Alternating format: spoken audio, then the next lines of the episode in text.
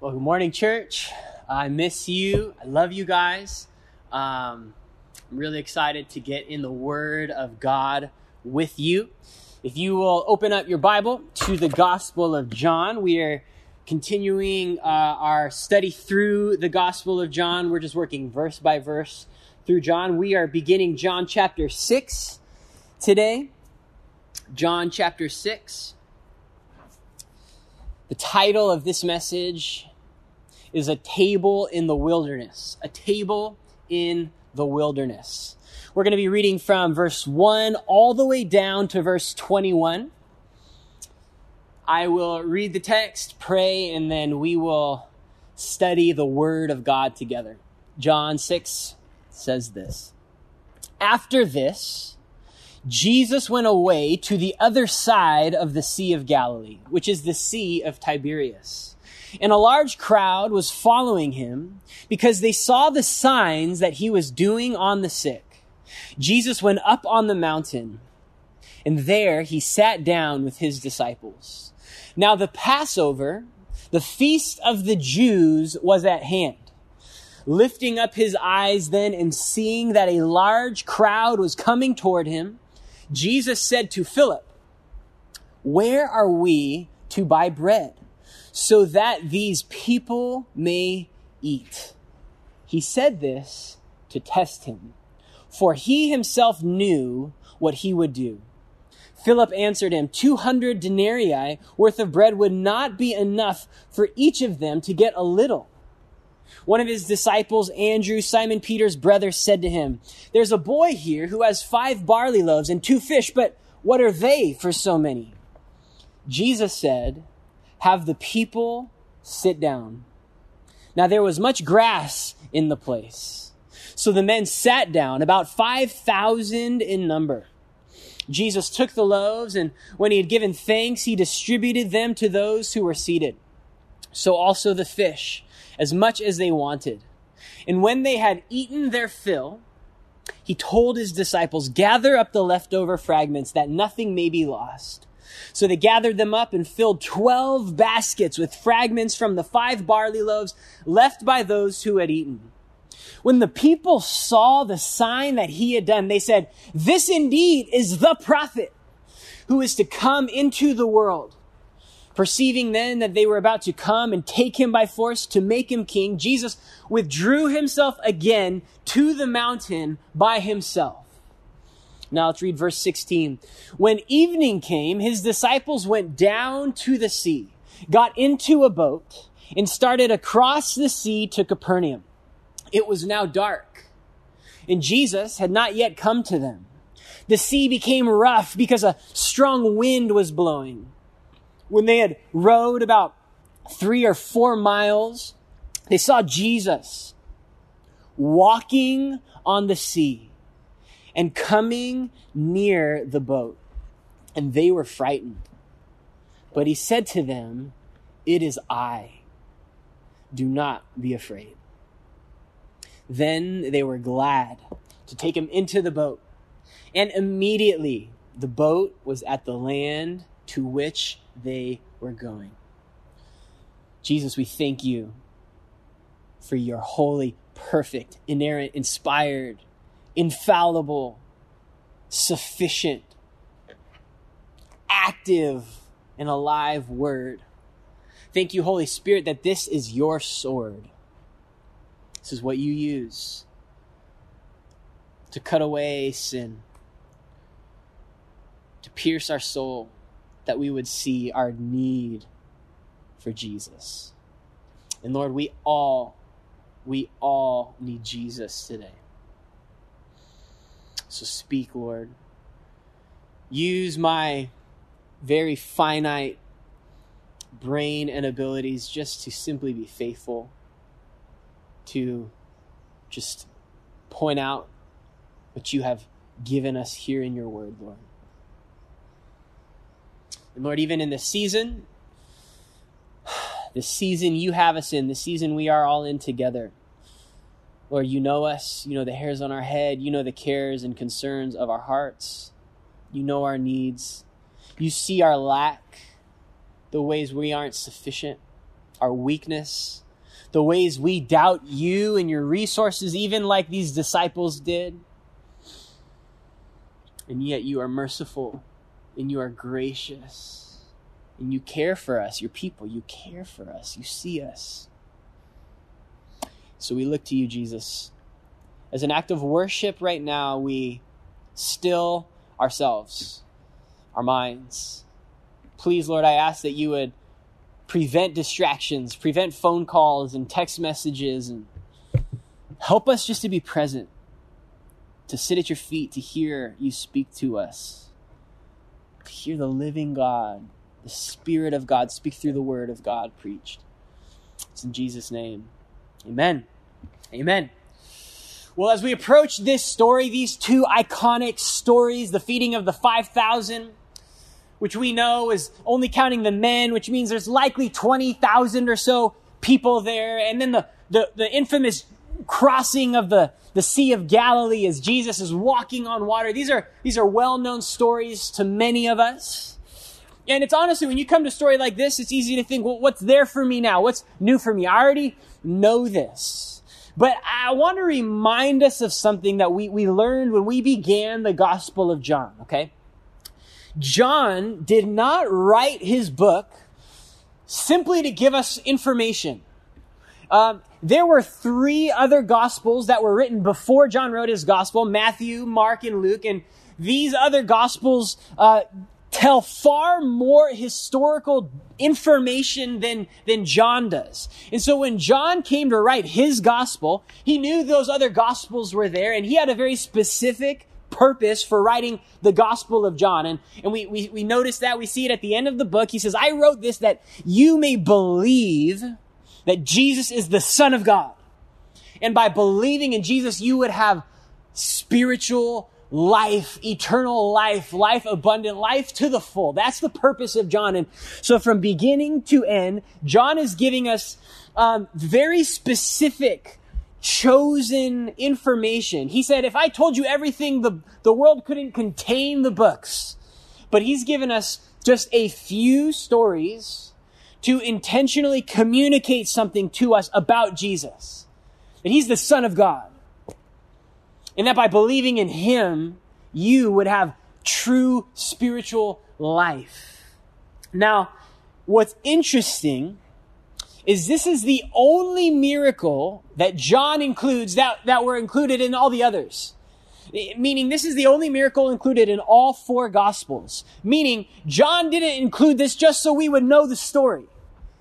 He, you, he knew you'd already know the story in the other gospels, but he included these, that this miracle, this story of the 5,000, and then the subsequent Jesus walking on water because he wanted to tell us something specific about Jesus. He has an intention here. He wants us to notice not just, oh, what a cool story. He's doing something. And, and, and to know what it is he is doing here, look with me just the last two verses of chapter five. Okay. This is so, if you miss this, you will miss actually the purpose of the next three chapters in the Gospel of John. John 6, 7, and 8 the next three chapters we're going to cover, John is doing something specific in these chapters. And he sets us up for what he's doing in the last two verses of John chapter 5. Look at the, the, the last two verses, John 5 46. This is what he says. For if you believed Moses, you would believe me, for he wrote of me. But if you do not believe his writings, how will you believe my words? Okay, now hear me.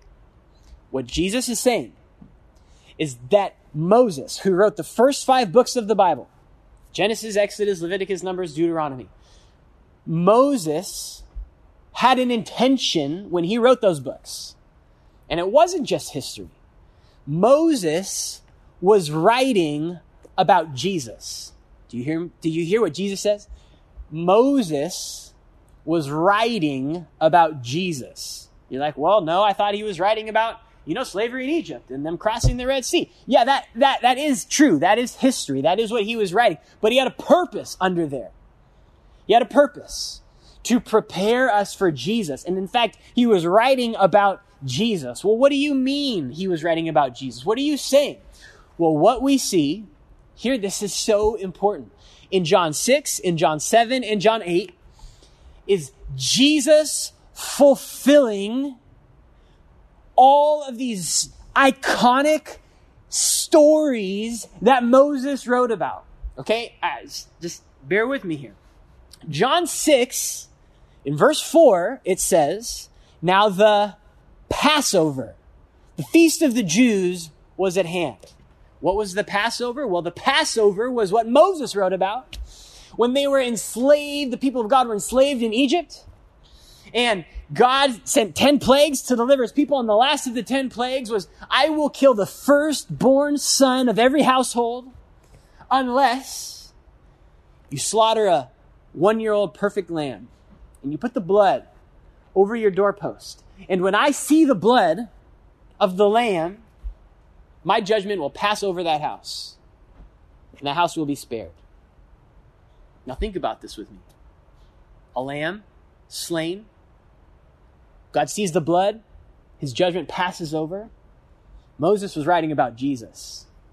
And so, so John 6 gets us thinking, okay, he's talking about Pass, this Passover's at hand. Egypt's at hand. Okay, interesting. And then John 6 goes on to talk about Jesus goes up on a mountain to meet with his father. Well, well, what did Moses do all the time? Well, Moses went up on the mountain to hear from God. And then Jesus sees this huge crowd and they're in this grassy place and there's no food for them. And Jesus says, watch this. I'm going to take a few loaves and I'm going to multiply them supernaturally and feed these people with bread. Now, when did that happen? If you think about it, remember they, after they uh, were delivered from Egypt, they're in the wilderness and the people were crying out to God, God, it was better when we were slaves because at least we had food to eat. And then God sent manna, bread from heaven. And Jesus goes on to explain later in chapter six that he is the true bread of life. And so this miracle that we are going to study together is Jesus saying that story about God providing bread, that was Moses writing about me. And then what happens right after Jesus feeds the 5,000? Well, he goes back up on a mountain. He sends his disciples across a sea. And now it's windy and it's stormy and it's chaotic and they don't know what to do. And what does Jesus do? Jesus supernaturally crosses the sea. Storms, seas, water, it's nothing to him. He walks on the wind and the waves. Well, well, think about this for a second.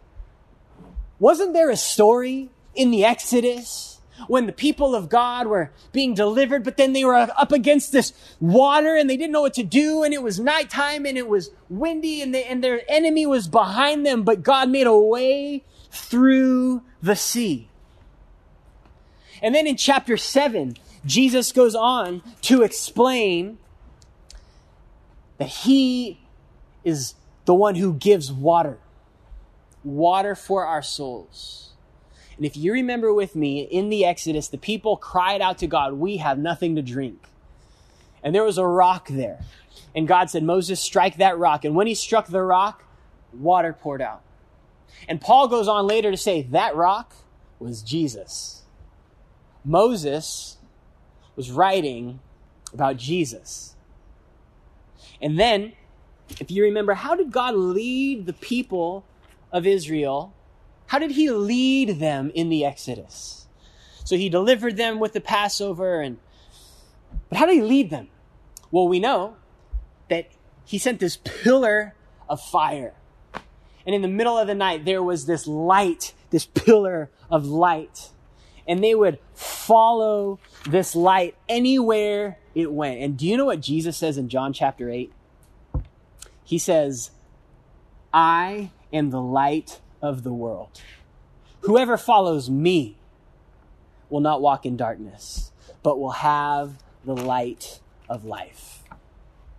And so as John 5 sets us up, hey, remember Moses? Remember all those stories, those great stories of Moses? Well, those were Moses telling us that a greater Moses, a greater prophet, a greater one who's going to lead the people of God, who's going to deliver them through stormy waters, who's going to supernaturally provide bread and water, yes, but for their souls eternally, a greater salvation than Moses gave is Jesus. And that is the theme, the backdrop that is, that is there in John 6, 7, and 8. And if you don't, if you don't see that, you're going to miss the whole point of why John gave us these stories. So that's the background. That's what John wants us to be noticing. That is, we're reading Jesus fulfilling these great stories of Moses. And now I just want us to walk through the verses uh, quickly. And I just want us to notice, in the light of that background, uh, a few things about us and a few things about Jesus. And if I could just sum this sermon, what did, what are we supposed to notice? What are we supposed to learn? What are we supposed to take away with us all week long in this crazy coronavirus season, it's this. Though we are insufficient, Jesus is more than enough. Though we are insufficient, our efforts, our wisdom, our resources, though we are insufficient, Jesus is more than enough. And we see that multiple times through these stories. So uh, let's look again. Let's read uh, just up to verse 5 again together. And I, and I want us to notice, first and foremost, I want us to notice the compassion of Jesus, okay? I want us to notice the compassion of Jesus. So it says, After this, Jesus went away to the other side of the Sea of Galilee, which is the Sea of Tiberias, and a large crowd was following him because they saw the signs he was doing on the sick. Jesus went up on the mountain, and there he sat down with his disciples. Now, the Passover, the feast of the Jews, was at hand. Lifting up his eyes then, and seeing that a large crowd was coming toward him, Jesus said to Philip, Where are we to buy bread so that these people may eat? And I just want us to notice that Jesus notices these people. He notices them. He sees them. He lifts up his eyes and he sees them. And what does he do? He cares for them. So it's not Jesus' job to give people food. That's like their job. Why would he give them food? Because our God is compassionate.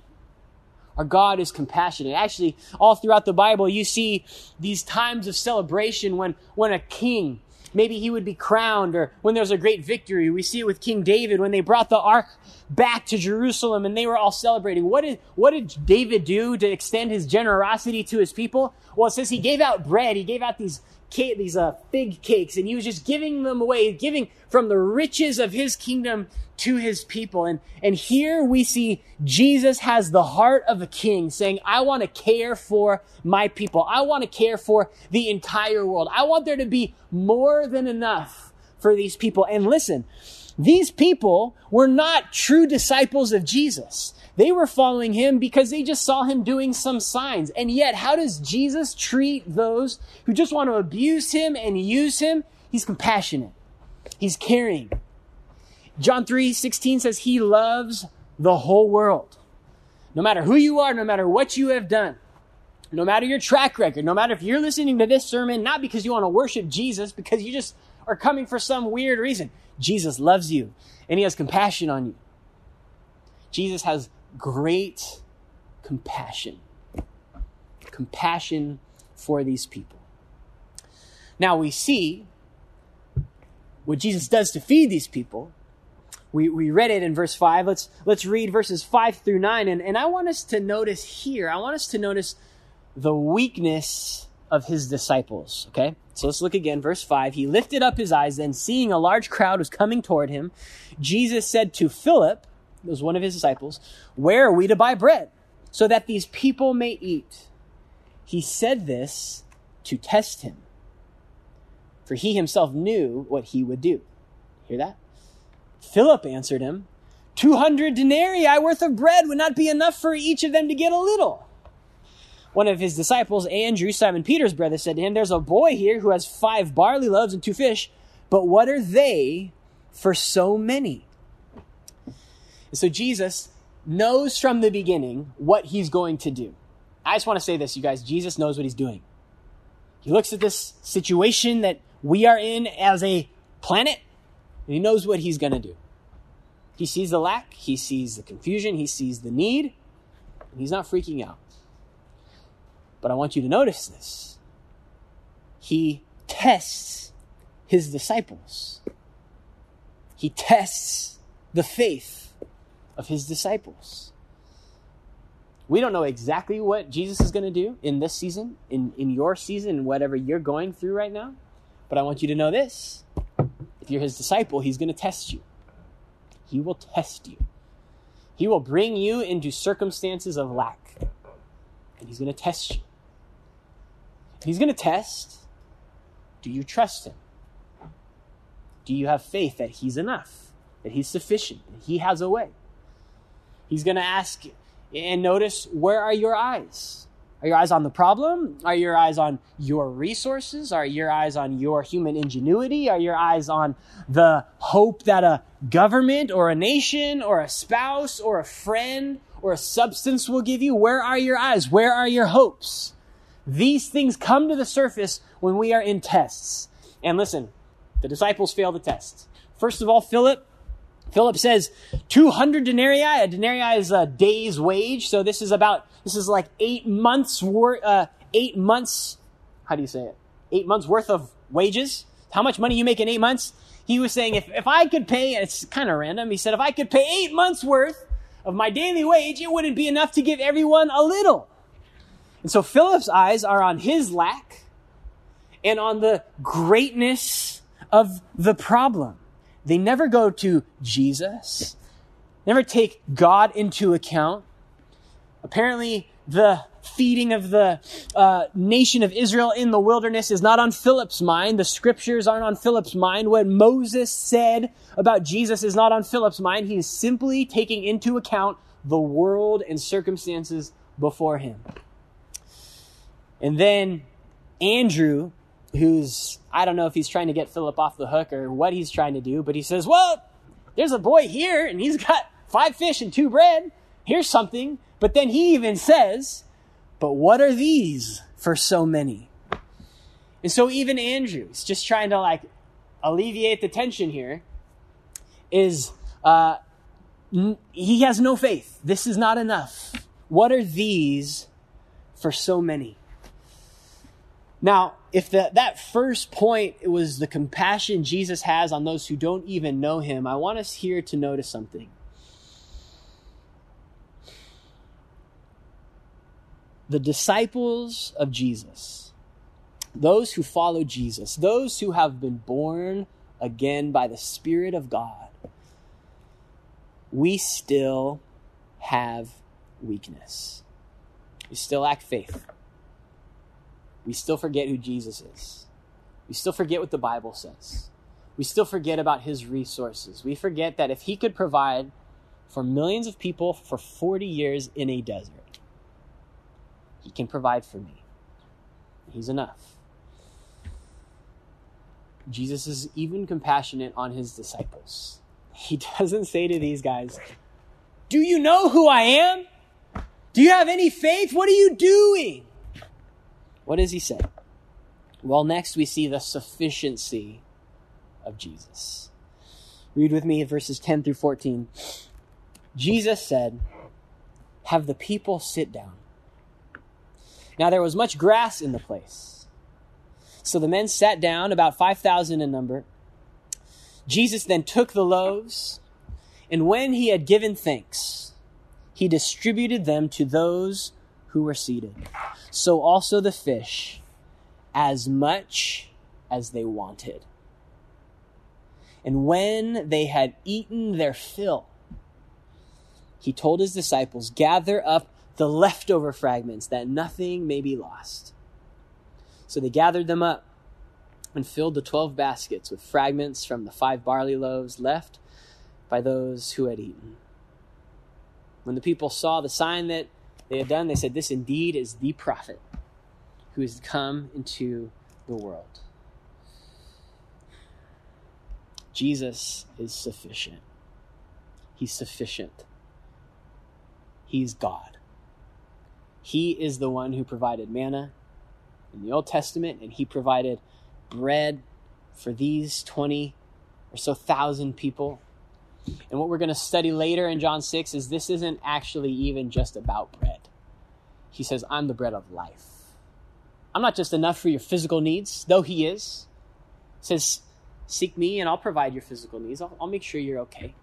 You don't need to worry about that. That's true.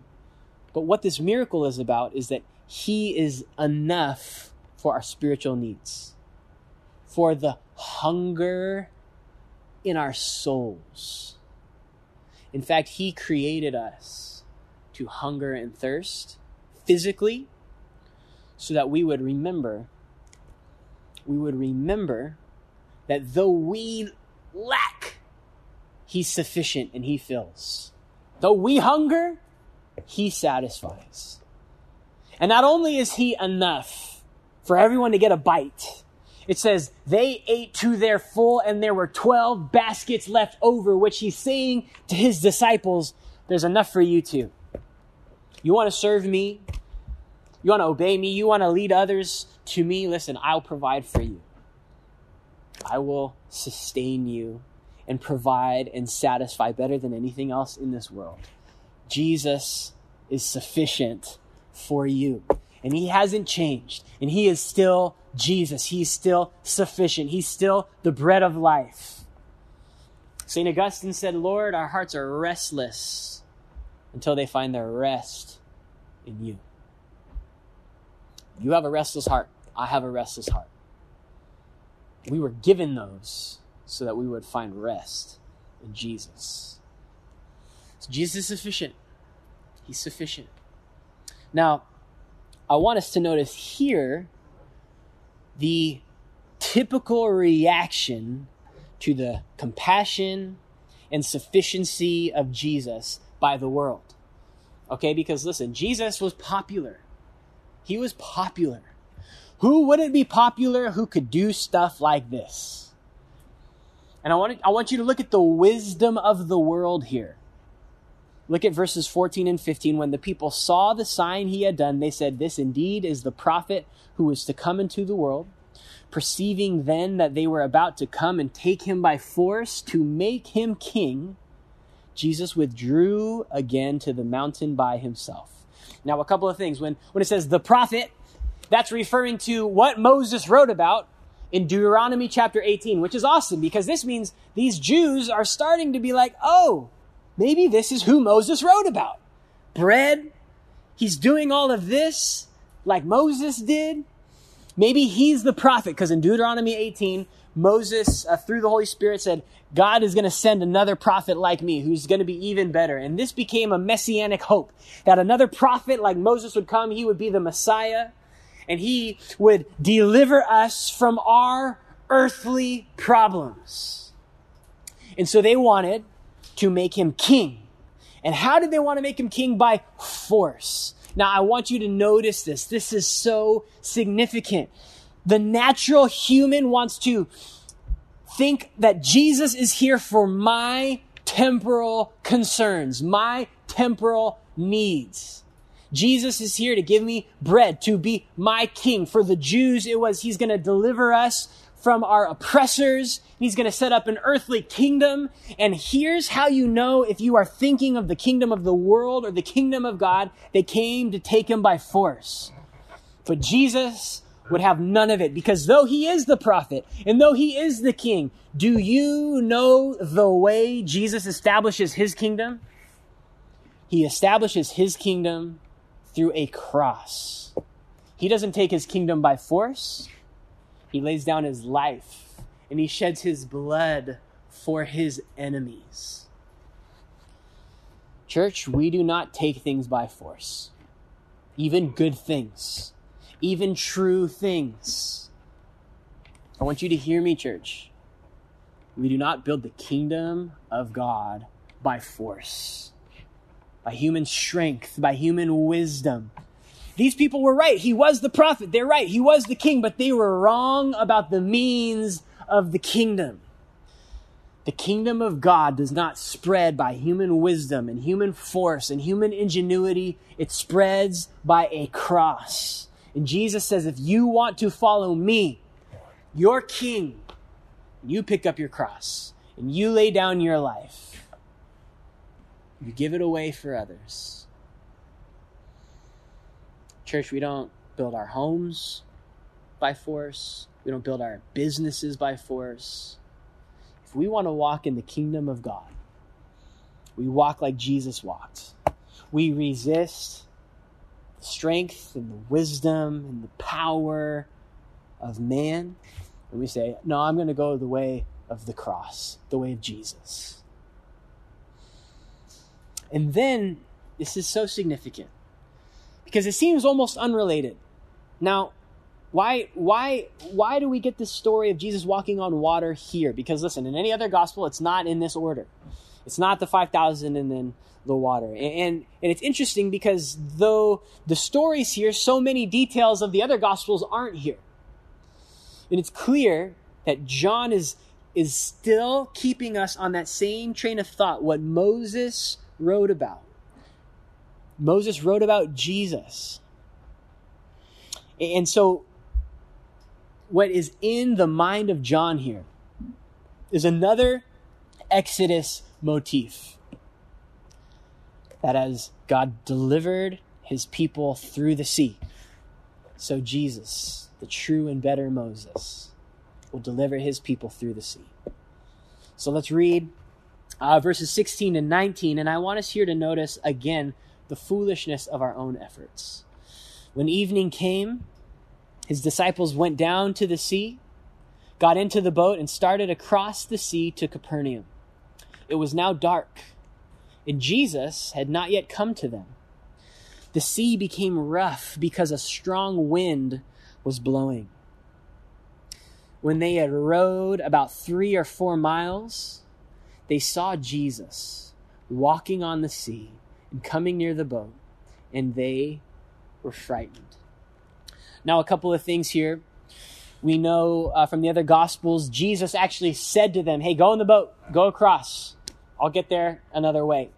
So he sends them off, and then we see him go back up onto the mountain to commune with his Father, to be in intimacy with God. And then we see this storm come this storm rise. Now, if you uh, are familiar at all with the geography of Israel, the Sea of Galilee was actually 700 feet below sea level. It's one of the lowest places on the planet. And then the mountain that, that goes right up next to it is uh, goes up to about 2,000 feet. So that's almost a 3,000 foot elevation drop just right there. And then there's another Mount Hermon that's up to like eight or 9,000 feet in the distance. And so all this cool air would come down from Mount Hermon and then it would rush down the mountain and it would hit this low desert area. And when it would hit the Sea of Galilee, it would just create this wind that was extreme and these huge waves would come. Now, the Sea of Galilee at its widest is about seven miles long, and we see here they rowed about three or four miles, which means they are directly in the middle of the sea in the midst of this crazy storm. And they are just rowing and they are rowing and they are getting no, they're just stuck in the middle of the sea rowing. And here John wants us again, like he's been showing us this whole time to see, look at the foolishness. Look at the weakness of human effort. Church, we cannot save ourselves. This is to communicate to us that the same reason God brought the Israelites out of slavery and led them to a sea. Why did he do that? In fact, it explicitly says he didn't lead them up to the Philistines because maybe they would just want to run back home. It says he led them to the sea. God leads his people to circumstances of which they cannot save themselves. God led the Israelites right up to a sea, the Red Sea, and then an army was coming behind them. And then as they cried out to God, the pillar of fire goes and moves behind them, and it, it makes this wall between them and their enemies. And then he says, Look at who I am. Watch me who created the wind and the waves. Just split it open. and deliver his people through an impossible situation so that they would know that he is God, that he is the deliverer, that he is the rescuer. Now, Jesus did the same thing with his disciples. He sent them to the sea. And he made the wind and the waves, and he knew the storm was coming. And when they were at their worst, in the middle, most desperate, in the middle of the night, Jesus walks on the water to display, I am God. And, and this is amazing because here's the last thing we need to see in this text. We need to see the majesty of Jesus. Look at verse 20 and 21. But he said to them, It is I. Do not be afraid. Then they were glad to take him into the boat. And immediately the boat was at the land to which they were going. Now, I want you to notice what Jesus says. He says, It is I. Now, that is written in Greek, and the Greek uh, translation is ego eimi. Ego eimi. Ego. Ego, like that's what Freud says, your ego. It's like you, me. Ego eimi. He's saying, it is I. And it could be, it could literally be translated, I am. He's saying here, it's me. It's Yahweh. It's the I am. The one who crossed his people across the Red Sea. The one who Moses wrote about revealed himself to Moses. The God of Moses. I am him. I am God. Look at me walk on the wind and the waves. You don't need to be afraid because I made the wind and I made the waves. And the moment he got into the boat, immediately the storm was over. And immediately they were delivered through the water to the other side. Church, do you behold, do you know Jesus, the I am, the God of the universe, the one who Moses wrote about, the one who made Moses, the one who spoke and it, it displayed his, his majesty and his power over Pharaoh, delivered his people who is delivering his people now. And let me tell you, this story is not just about a crossing of a sea. Jesus, the I am, has delivered you from the greatest sea, your greatest enemy, your own sin. You have problems that are worse than the coronavirus and they're worse than being in the middle of the Sea of Galilee in a storm. We have sinned against Yahweh, the Holy One, the perfect one. And yet, Yahweh, I am, He became a man. He took on flesh. He tabernacled among us.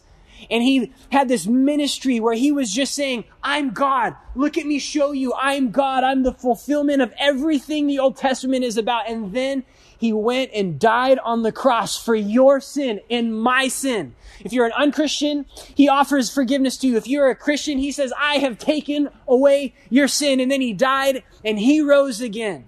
Do you know the I am? Do you trust in the I am? Maybe you do, but right now you're looking at the wind and the waves. Maybe you're beholding other things. Maybe your eyes are off of Him. Maybe you're not reading your Bible and getting sustained, the bread of life every day. Maybe you're not looking at the one who walks on the wind and the waves. Let me remind you right now that I am is seated on His throne. Are you looking at Him? Do you see Him? Are you communing with him? Is he in your boat? Is he bringing peace? Listen, he's already delivered you from your sin.